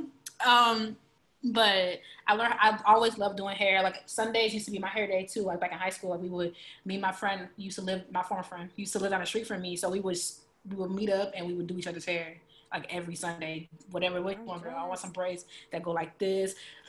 The style used to be where you braid the front of your hair and have a puff in the back. A ponytail. I had a ponytail back then, but a ponytail used to be the style with the rubber bands. So we would just do all different types of stuff. I used to wear like mohawks a lot, where she would braid the sides, and then that was listen, the twenty, the two hundreds were, two thousands were an interesting time. But anyway, um, so when I got to Eastman, like I always like I, I feel like I, I don't want to speak for nobody. I feel like the only one that like knew how to make some shape because like everybody would be like, oh no, you know, I don't want to do. I'm like, well, I want somebody to braid my hair because like when I went to ISU, like I was I was the only black person in the string area during my time there. I mean, I intersected with two people. Andrew Francois is one of them, if you know him, and um, this other guy named Eric. But after they left, when I got there, I was the only person. So, but because of the black community, and I was like in the gospel choir for a little bit, like you know, I would go to people's houses and they would do hair for the Lolo and all the other stuff. So, um, and I would just learn how to do my own stuff. Now, I never did anyone's hair at Eastman while I was there, but like like I said, I would, you know, do my braids, half wigs, buns, all type of stuff. Like I'll just be in there. But the thing is, I had to plan my day around that, and also, um, I probably should. I remember my undergraduate teacher was like, "Yes, yeah, so I don't need you doing hair anymore." Because one one weekend I drove up to DeKalb, which is like an hour north of Illinois State University. There's Northern Illinois University to do my friend's sewing, and I couldn't play uh, viola for like three days because like the sewing like messed up this muscle. And, she, and so my my teacher came back. I'm like, yeah, so can't really play. Kind of hurts to go like this. And and she was like, so you're not doing hair anymore. Um, so ever since then, I'm trying to be more cognizant of that. Like, and this is why like I get kind of lazy when it comes to like doing a lot of protective styles. I don't do them often. I've been wanting to do braids for weeks but that means that I have to get up super early in the morning to practice and get out the way because I know I'm, my hands are going to be spent until the next day. So, um, but yeah, I love doing hair. I'm gonna do some passion twists for my cousin when I get back. Why didn't you do my hair? Huh? Why didn't you do my hair? Jasmine, we were supposed to do hair. I forgot what happened. I was supposed to do your hair. Happened? I don't know. yeah, remember you were like, "Oh, can you do some? Can you put some uh, twists in my hair?" And I don't remember what happened after Yeah. Oh man. Well, I, am gonna hit you up when I want like some Senegalese or like some passion twists. I'm just here. You know, it's passion twists. Just, just tell me how much your rate is, and I, will hit you up. Queen, it's free. I can't charge for hair. I mean, what I, I'll slide you something. You can get me a vegan cookie. Okay, there you go. Get two of them. okay, so what what has been your experience wearing your natural hair in white dominated spaces. Um, and going into that, let's just elaborate on that a little bit more. Do you take your hairstyle into consideration when you enter these spaces, like an interview, um, an audition, etc.? One thing I was telling Delaney, um, which is like, I can't believe I still do this, is really annoying. But when I was going to student teach, I, I, I said this before, I do not take my hair into consideration. It's to be what it's to be. But when I was student teaching, our cohort leader told us that for all the women, I was the only black person in there, but he said like all women should slick their hair back, keep their hair back because it's shown that you have a better probability of getting a job if your hair is pulled back. Now, this man was like 60 and white. So I don't know if that's true, but literally ever since then, I have never done an interview without my hair pulled back, like ever. And it's like really annoying because even the last shop that I interviewed for, um, I was I woke up that morning and I had my hair like this. I'm like, period, let's go. Like I because first of all, I didn't even want the job because I forgot. I realized that morning that they didn't have strings, but it worked out. They wanted me to do something. They wanted me to create something. Anyway, but I was about to walk out the house like this, a normal twist out. I'm like, let me just let me slip this jump back real quick, and I put it into a sleek bun. And I hate that. I hate that I do that, but it's just been like kind of ingrained in me. So I will say the only place um, that I will do that for is probably an interview. But if it, it's not, first of all, auditions behind the screen anyway, and um, and I'm pretty sure my my MSO tapes I had twisting, and I was not going to take nobody's twist out for nobody's audition. So uh, that worked out either way. But yeah, turn it over to you, Kalena. Do you let's let's dissect that a little bit more? Do you change your hair in these spaces? I have to think about that. I feel like now, no. Mm-hmm. I mean, I just my biggest thing is is one thing that my mom especially always said is that you always walk into a room looking presentable you know so like your hair looks neat your clothes are pressed you know. But like now no i don't i don't change my hair because my hair is still presentable in its natural form you know. And even before i went natural like if it was straight i would either wear my hair down or i put it in a ponytail and make sure it was slicked back. But no, I mean, so I mean, I was always my biggest thing is I was always mindful of how I was going to be. Um, um, what's the word? I can't think, but like I was always mindful of, basically how I came across in an interview. Mm-hmm. You know, so I, I, never wanted to came come across as unprepared. Mm-hmm. Um, and, and so basically like first impressions, I guess is what I'm trying to say. So like my first impression was I had to look professional from head to toe. So everything was is always like you know, just together. But mm-hmm. no, I don't I don't change my hairstyle for an audition because it's like if my hair is gonna be the biggest kind of obstacle, then that job yeah. is not for me. And mm-hmm. like my working with you or my collaborating with you is not supposed to happen. Mm-hmm.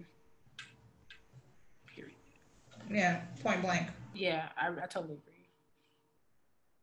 Yeah, I I'm in a similar boat in that case. As, as long as it's been presentable, it's been good to go. I will say that I remember when I was doing my grad school auditions that I had um, I had all my dreads kind of braided back in about three or four rows, so they're kind of big, well, bigger braids, but it was real neat, real tight, real cool. And my mom was like, "You're not about to go out to, you know, Cincinnati looking at looking like that around all these, you know, like not you type stuff." You can say whatever And- you want on this here show. Say less. Not you. you know. So I was just sitting there, like thinking to myself, like this this look is real fly to me, and it represents who I am. But all of a sudden, I'm second guessing just like how I'm gonna come across because it's not a look that people are used to seeing on like on someone like me. And I guess a braid back kind of cornrow type of look isn't as common in general, but it also just comes back to that why isn't it though? It's still hair it's still just as professional. If it's out the way and not bothering anybody else. And if anything it's like we are much well the hair itself it's it's an element that people have to sit back and if you don't if you if you don't like it it's more likely because you're scared of it. But if you're aware that everyone has so many stories behind well like behind their hair how could you not just appreciate being I can only imagine what it would be like to be in a place like Gateway and just seeing a whole room, like you know, full of everybody in their in their essence doing the things that we that we've trained so hard to do after all our lives. It it would suck to think that something like our hair is something that would like really detract from that, but it is it is true. We have to think about it. So I pretty much always like to have it just somehow like pinned back as well. I pre- I would prefer all my all my locks to be out just so for my sense it's like a confidence boost just to know it's hanging how it's hanging. But it's still got to be out the way because yeah, if I'm throwing thumb back or anything back, I ain't trying to yank my way. It's not. It's Now, not cool. you'll, now you'll dread underneath your E string. You looking crazy. I'm a man. If my, if my dress start braiding this up between the strings, I'm everything getting carried off stage at that moment. You carried off stage like this. Yup, no, so for real. Um, no, I don't let anything affect how I wear my hair now. But thinking back, like when I was younger, like really young, probably, I remember st- having my hair straightened before any like special occasion or major events. Um, and then, like I mentioned in college, when I would wear one or two hairstyles, I was thinking back to that, and I realized it wasn't because I mean, yeah, I did have to embrace my hair more, but it those one or two hairstyles wasn't for my sake because I felt embarrassed or ashamed. It was because I really just hated the type of um, reactions that a simple hair change could make, um, and that like white people comments that white people would make. Um, it was just like from a lot of people, the sense of entitlement was just crazy. Like they just they felt entitled to be able to touch my hair, ask me about it, millions of questions like that. I, I cannot stand to this day. I still hate it, but now um, I just tell myself I'm gonna wear my hair how I want to, and if someone annoys me, like, or if someone makes an inappropriate comment, I'm gonna let it be known that they're being inappropriate. I'm not gonna shove it under the rug. I'm gonna, I'm just gonna simply ignore them in a way that lets them know that they're being inappropriate. Or if it gets too far, I will report them. Like it depends where I am. Like I don't care anymore. um, or just tell them to their face, like I do not. I'm here to play. I'm here to do whatever I'm here to do. Like I'm not here to talk about my hair with you. And um, Katie mentioned this earlier. Like if I want if I wear my hair in a puff, like that's still that's a ponytail. Like why can why can't one woman change her hair from being down to in a ponytail and get no comments when I change my hair from being down to in a puff or a ponytail and get like five comments in two minutes. Like mm-hmm. that I think is just unacceptable. Before I used to say like, oh well they don't understand, blah blah blah. Well, there's Google. I don't care if they don't understand now. Mm-hmm. Just look it up. Like there are tons of hair group, like hair YouTubers. Like they're not just for us. Like if you really want to know, you can watch a YouTube video and Yeah. watch the whole thing. Like that's what I think. I watched this. Uh, this is YouTuber named Brad Brad Mondo. He's so cute. He's a hairstylist, and he will do like little reaction videos or whatever. He's a huge YouTuber, not a little YouTuber. Talk Talking millions of subscribers, but he, he watched like he did like me reacting to a silk a silk press, and like he was so respectful. He was like, "Well, I can't wait to see like how this is gonna transform." It's like you see, like you could literally just look it up, girl. Like you could just look it up if you really want to know. Yeah. Also, find, I also find that pretty crazy that there are like hairstylists that are like surprised by how to do natural hair. It's like you really just don't. Like I understand there are there are natural hair hairstylists, but also it's like there's so many stories of people go to hair like go on set or something and they have to br- do their own hair and it's like you don't have to do Mhm. black hair like come on bro Yeah. Not you having a whole degree. See, that's what I'm gonna start doing. I'm gonna be Yeah, like, but, but you know what? But it's like it really depends on what like hair school you go to. Because I remember when I was living in LA and I went and got my hair done in Orange County and like you know I wanted a, a blow dry and a flat iron and the lady bust out a, like an actual flat iron and I was like what, what what is this? Like where's your hot comb? Like I was expecting you know you take it out that stove you you talking about hold your ear and you know. You but it was like that's because in school she wasn't trained with the hot comb and the stove. It was like, oh, I know how to plug in and like press your hair. And like, yeah, but that's not what what I'm expect. So it really depends on what school you go to. Mhm. yeah. Yeah, I'm gonna start saying I don't play that WC. I'm gonna start saying that. Oh, I don't. I I wasn't. I don't. I don't do that. right well um i didn't really have like that whole encounter with wearing my hair in white dominated spaces until like a little bit later because and sorry if you can hear my dog i can't mute myself in between because i'm recording it and zoom will cut everybody's audio it's weird but um yeah i grew up around all black people so everybody had you know like everybody's hair was was similar uh, variations on the thing but um i think um i feel like you know what daniel was saying about like your mom being like oh you can't you can't wear that like you can't be around these white people with your hair like that or something like that like I have a friend who, and Katie's met him, who's he has an afro, a, a pretty big afro, and is like known for that. Like it's like you know, um, uh, something that people like associate with him, and he wears a pick in his hair all the time. And I remember one time we were playing the concert together, and I had an afro, and I went on stage with with a pick in my hair, and my mom was like, "Do not ever do that again." because especially because I had like the pick like I have one here like the pick like with the with the the fist too the Black Power fist and she was and I was like I was at Disney Hall too I was like period like Period.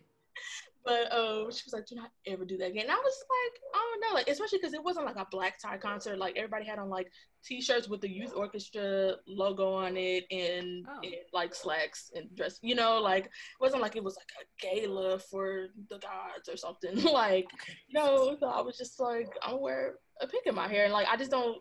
Um, I, mean, I haven't done it again just because I don't really wear like my my afro to concerts just because like like I said I was wearing braids and stuff.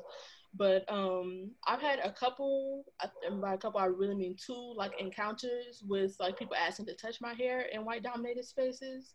Um, mostly people leave me alone unless it's a comment because I also like to put color in my hair a lot, so that's a comment I get, and there's a whole thing about like black girls wearing color versus anybody else wearing color. Mhm. It's total, it's perceived totally different. But um, yeah, I think part of it is like um, I think a lot of white people are getting are becoming more aware of the fact that like, please, first of all, don't touch me, and second of all, don't ask to touch me. Um, because someone at Eastman asked, she was like, "Can I touch your hair?" And as soon as it came out her mouth, she was like, "Actually, never mind." and I was like, "Yeah, good choice." But um, yeah, I feel like the the other time it was it was a, like a, a power dynamic sort of thing because I was I think I was like 17 and a, a, a freshman in college, and the person who asked to touch my hair, and it wasn't even a, a- question, was like a like executive level um uh, uh employee. So it was like you know it, what am I you know how was I I don't know I didn't know how to react, and she was like, oh my gosh, I just have to pet these braids. I was like, you did not just sit yeah, and I was, I was 17, and it just kind of, and she just kind of did it, and I was just like, what the heck? Especially because there was no pause. There was no pause in between her saying it and her doing it, and I was just like, there was no like reaction time, you know, for me. And like I said, that was like super foreign because I grew up around all black people, so it was just like, you know, like I had never experienced that before. So that's like my one little, you know, mm, situation. Wow. yeah. Yeah. Well, on that note, um, really quickly, can you tell us where we can find you? We'll also go ahead. We'll we'll also go ahead and link your apps and stuff. But can you tell us where we can find you? I mean, so you can find me um, on www.kalenabovell.com. Come on, Um, website. Everybody else saying they ad. Uh, I mean, you you will find some conducting videos. I also have a poetry page um, since I am a published poet as well. So like you can just find some poems that you can read. Um, find me on Instagram at Kalena Bovell or Silver Smile, Silver Smile with a U, not an E. Um, and so yeah, that's that's where you can find me. You can also find me on Facebook, but my Facebook is is really just my personal Facebook, so I don't add everyone and anyone. So Instagram is better. Oh, y'all see me when you see me. Find me in the streets. Just- Okay. Definitely feel free to hit me up on IG um, at Daniel Dinho underscore 18. That's Daniel D I N H O underscore 18. And it's soccer, music. So you can find me on Instagram as well, uh, jasmine.daquin. Uh, Daquin is spelled D A Q U I N. And also, Black Classical Music Educators has an Instagram and a website, blackclassicalmusiceducators.com. Thank you so much for joining us, everyone, and we are moving on. All right, y'all. So Delaney and I had a great time. I, I mean, I want to speak for you. But I had a great time speaking with them. You know what I'm saying? And um, our dearest friend Joey Guidry was not able to make this taping, but luckily we were able to snag a moment with them, and we asked Joey about their experience in classical music with natural hair. Um, and we did this separately. So we're gonna insert a little clip um, of what they had to say about adversity that they have faced with natural hair in classical music. So here it is. So, Joe, you want to introduce yourself? I mean, I don't know how Yeah. girls can't know you. How how do you not Shut know up. bassoon extraordinaire, composer? Right. I asked Joey, I asked Joey, so how'd you feel about your premiere? They was like, which one? Right. Big flex. You know what I'm saying? God is good. So, you know, I mean, period. In the is. midst of a panty. Hey now. not a panty. yeah, I'm Joey. I go by Clifton Joey Guidry now because, you know, things got confusing with both names. But um, I'm a bassoonist and composer. Uh, grew up in Houston like Beyonce. Um, moved to Baltimore to go to Peabody Conservatory. Just finished my graduate diploma at Mannes. Started at MSM, but dropped out. So, yeah, now we're living this gap year life and composing a lot work has been really good and practicing radical self-love and taking care of myself so hope y'all are doing the same Okay. So what you got going on, Delaney? What you finna? Well, actually, start with Joey. What you finna do tonight? so i'll just like walk you through my step by step um pretty much i get in the shower i use dr bronner's because if it's not burning it's not working um peppermint is the way to go so then I mean, I've been using that too, but It- I'm not saying that. let me tell you I don't use it for everything. I would say that, but better than an alarm clock I uh, don't want which- do this no more.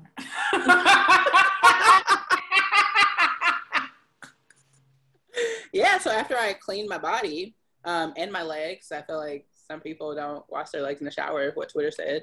Um, so I detangle with this brush while water is just going first. So I detangle like three times in the shower.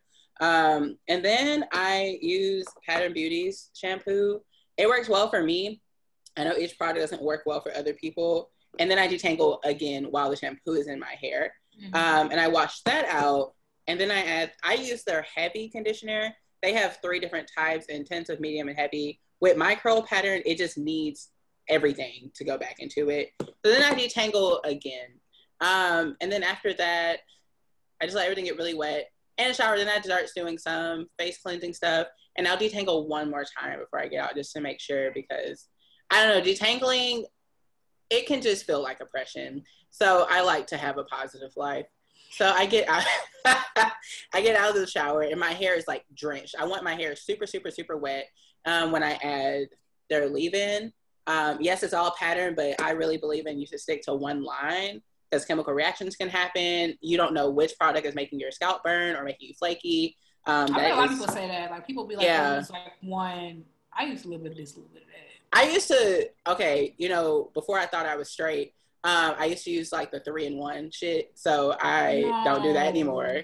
Came out and saw the light in many ways, but Irish um, spring bar soap. it just What's called No, Irish worse. I Axe body soap, the one that smelled like chocolate. Exactly, exactly. So we were lost in many ways, but once um, I get out, I like it really drenched, and I add um, their leave-in, and I like scrunch it up in my hair and just really get it in there, and I add um, their jojoba hair serum and their argan, aragon, one of those hair serum, and then I use their towel, pattern towel. I am not sponsored, um, but I do love them, black owned. So yeah, I do that, and I let my hair air dry. Um, the most of the time, if I'm getting ready for a shoot or running to a rehearsal or something, I got the Dyson hair dryer. I It- forgot we talking to. shut up. It it is not cheap. The. Dyson hair dryer is vibes. It ain't nothing but vibes. love it. I use the I do diffusing first and then I use the smaller attachment but vertically and that's how I get everything and like the life and everything happening. I will say none of this is cheap, but um with the pandemic, um I just chose like okay, if I can't see my hairdresser, I just need to kind of tally up like, like how much would this cost if I went. Um, and since I have to do my own hair for most of I don't know the rest of our lives, so um, I decided to invest in it, and it's really been good because you know hair also promotes confidence. Um, a clean scalp is a clean mind. You know all of these things. So yeah, doing I don't know doing my hair every day is really really nice, and it also helps with You wash like your hair every day? and everything. No no no no no no no no no. We don't do that. I thought you But- were white. Okay, I'm following. I'm back. So since I work out every day, well, not every day, but I do yoga every day, and you get sweaty. So I um, would ro- water in my hair every day, and I'll detangle, and then I'll put some leave in it. But then I condition. So I'll condition. I guess I'll wash my hair every Sunday. I think wash and condition every Sunday. Then by Wednesday, Thursday, co-wash with conditioner. You know, get everything out, put some stuff back in, and then on Sunday again, wash with shampoo and everything. So, Joe, can you tell us about like if there's any um I don't know like what has been your experience like being natural in classical music, you know, in a white environment? Like I know you already Yes. smiling, so let me be quiet. no, you know, I must say, I, you know, I be yelling at people. So I feel like a lot of people don't exactly try me. Uh, maybe the first time, but I think one of the only times I had at least in orchestra is I used to have a huge afro, like just Hmm. so big. And one time, this white guy was just like, "Can you move over?" And then I was like, "Yeah, whatever." Because you know, orchestra, like, well, y'all in these big sections, in the bassoon sections, two of us. So you have to move for people behind you like that. So I was like, "Okay." And I moved to the right, and he was like, "Can you keep going?" And I was like, "No. What's the problem?" And he was like, "Your hair." he was like, "Your hair is in the way," and I was like, "Oh, I can't do anything for that. I mean, you have to figure that out." So um, he asked the conductor, and I don't know. The conductor was kind of like, I guess he was like, "I'm not touching that," you know, like that. right. HR is on speed. Okay, I think that was a one time a Peabody admin was like, "Yeah, we're gonna side with the black people today." Um, but yeah, so that was fine, pretty much. But most of it happened in studio class, and um, just like comments from my professor or other professors, because I actually used to bleach my hair a lot. Um, so you know, I bring this into everything. Like I have bipolar disorder. So before I knew, I had a bunch of manic episodes that I didn't know were manic episodes. And when they say like people used to make fun of the whole like Britney Spears thing, but it's real. I would wake up and be like, I need to bleach my hair. Like I'm either going to get a tattoo, run away to Paris, or dye my hair blue today. One of those or two of those are gonna happen. So I dyed my hair a lot and destroyed my shit. Just fucked it right on up. Um, so that was really bad. So my teacher, one day I had blue hair and I showed up to studio class. Everything was fine. We had a master class the next day or a couple days later. And um, I showed up with red hair. and my piece was about um, ooh, Poland and like just a lot of communist things that were going on there in a bit, and about this priest who was murdered. It's a really great The bassoon concerto by Panufnik. Um, I showed up with like half of my hair was just red, and my teacher was like, "Oh, did you do that for communism?" And I was like, "I mean, I kind of get down with communism, but I know you mean this in a terrible way. Like, why are you doing that?" So that was, I would say, that was one of the biggest times, or you know, just the questions of like, "Do you wash your hair?" Um, or things like that, or other non-black POC trying to touch my hair and just like being so confused. Um, or just white people from Minnesota who act like they've never seen a black person before and really just want to get in there, just invading my space. But I feel like that's a not just in no way just a classical music thing. No. But um, yeah, since I like kind of became this person that yells often, I haven't had so much of an experience um, with a ton of negativity in orchestra orchestra. But in smaller settings, you know, the microaggressions here and there. But you know, since I do 90% of contemporary music now, I show my hair is just green, red, purple, you know, um, and it's fine, but it's still the same issues over there. Uh, people try to touch your hair, make the same microaggressions. You know how I feel about white contemporary musicians. I don't need to repeat it, but um, it's just so such the same over there, and it's just the wanting to touch us. Like that's what I just don't. We're beautiful, but you you know don't don't touch it. Well, Joey, can you let us know where we can find you? Yes. You can find me on Instagram at J-O-E underscore W-E-Y. Uh, my website is, my link tree is there and you can find everything else there. But um, if you don't have Instagram, you can do Guidry, G-U-I-D as in dog, R-Y, bassoon.com. Um, but yeah, and thanks for having me, y'all. You know I love you. Thanks for joining us. All right, y'all. It's time for Black Excellence, where we hype you up, gas you up, and give you your props because there is room for everyone at the top. Who are you talking about, Delaney?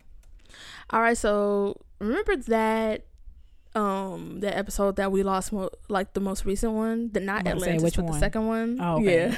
yeah um so i had a black excellence during that episode that i've kept her name written down because i was like um i have to you know redo that black excellence since we lost the episode and i haven't gotten a chance to do it until now but we bringing her back Period. because she out here. So my um my black excellence uh this week goes to Nicole Jordan. Uh, you guys may remember her coming up in the news because she was appointed earlier this year as a principal librarian for the Philadelphia Orchestra.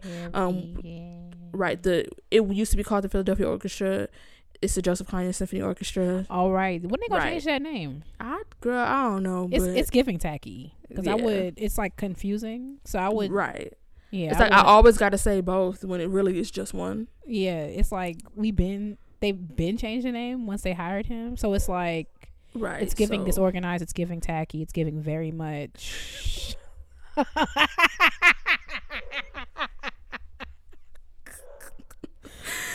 Ain't gonna be able you to like? step foot in Philadelphia ever. Um, so she was uh previously uh prior to um September 14th when she took her post at uh the Philadelphia Orchestra. I'm just, you know, just you know, um keep saying the old name just in case you guys are not used to the excellence. Um I mean, but y'all better get used to it. that part. Um, she was. it's not about her, and, and I remember the. I mean, I remember this happening the last time we did it. Oh, it always circles back, so we got. I'm gonna keep it about her. Okay, okay, okay. Come on. What, what, what, what she Um, do? What she do? What she do?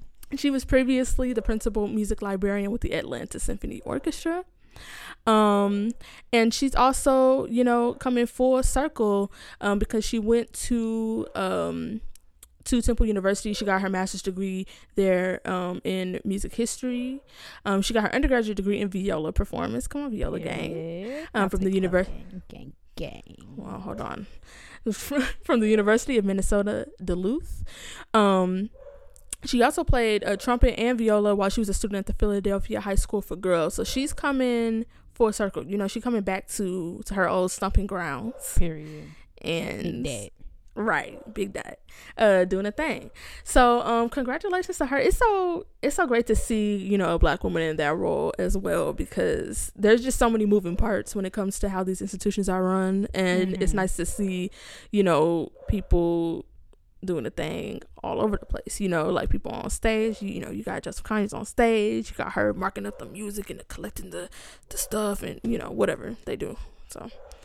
I'm just playing. I've worked in the music library for a little for a couple weeks, so all right, but yeah, shout out to her for being black and excellent. Period, sis. Well, my piece of the week is um my piece of the week is Ahmed Alabaka's arrangement of Sometimes I Feel Like a Motherless Child for solo viola. Um, thinking about it for my obligatory musical event in the spring. Um, I'm Hmm. gonna link the recording by Robin Faye Macy on viola, and it is a beautiful arrangement. And yes, I will link that video and whatever. So yeah. Well, we we rolling. We good. Mm-hmm. Well, thank you so much for listening to the Classically Black Podcast. Don't forget to follow us on social media at Classically Black Podcast. If you got a piece of the week suggestion, a black excellence suggestion, or an intermission suggestion, why do I say in that order? Because intermission come first. But I now, now I can't say it differently after all these time. Classically Black Podcast at gmail.com. Also, classicallyblackpodcast.com. And we will talk to y'all next week. Bye, y'all. Bye.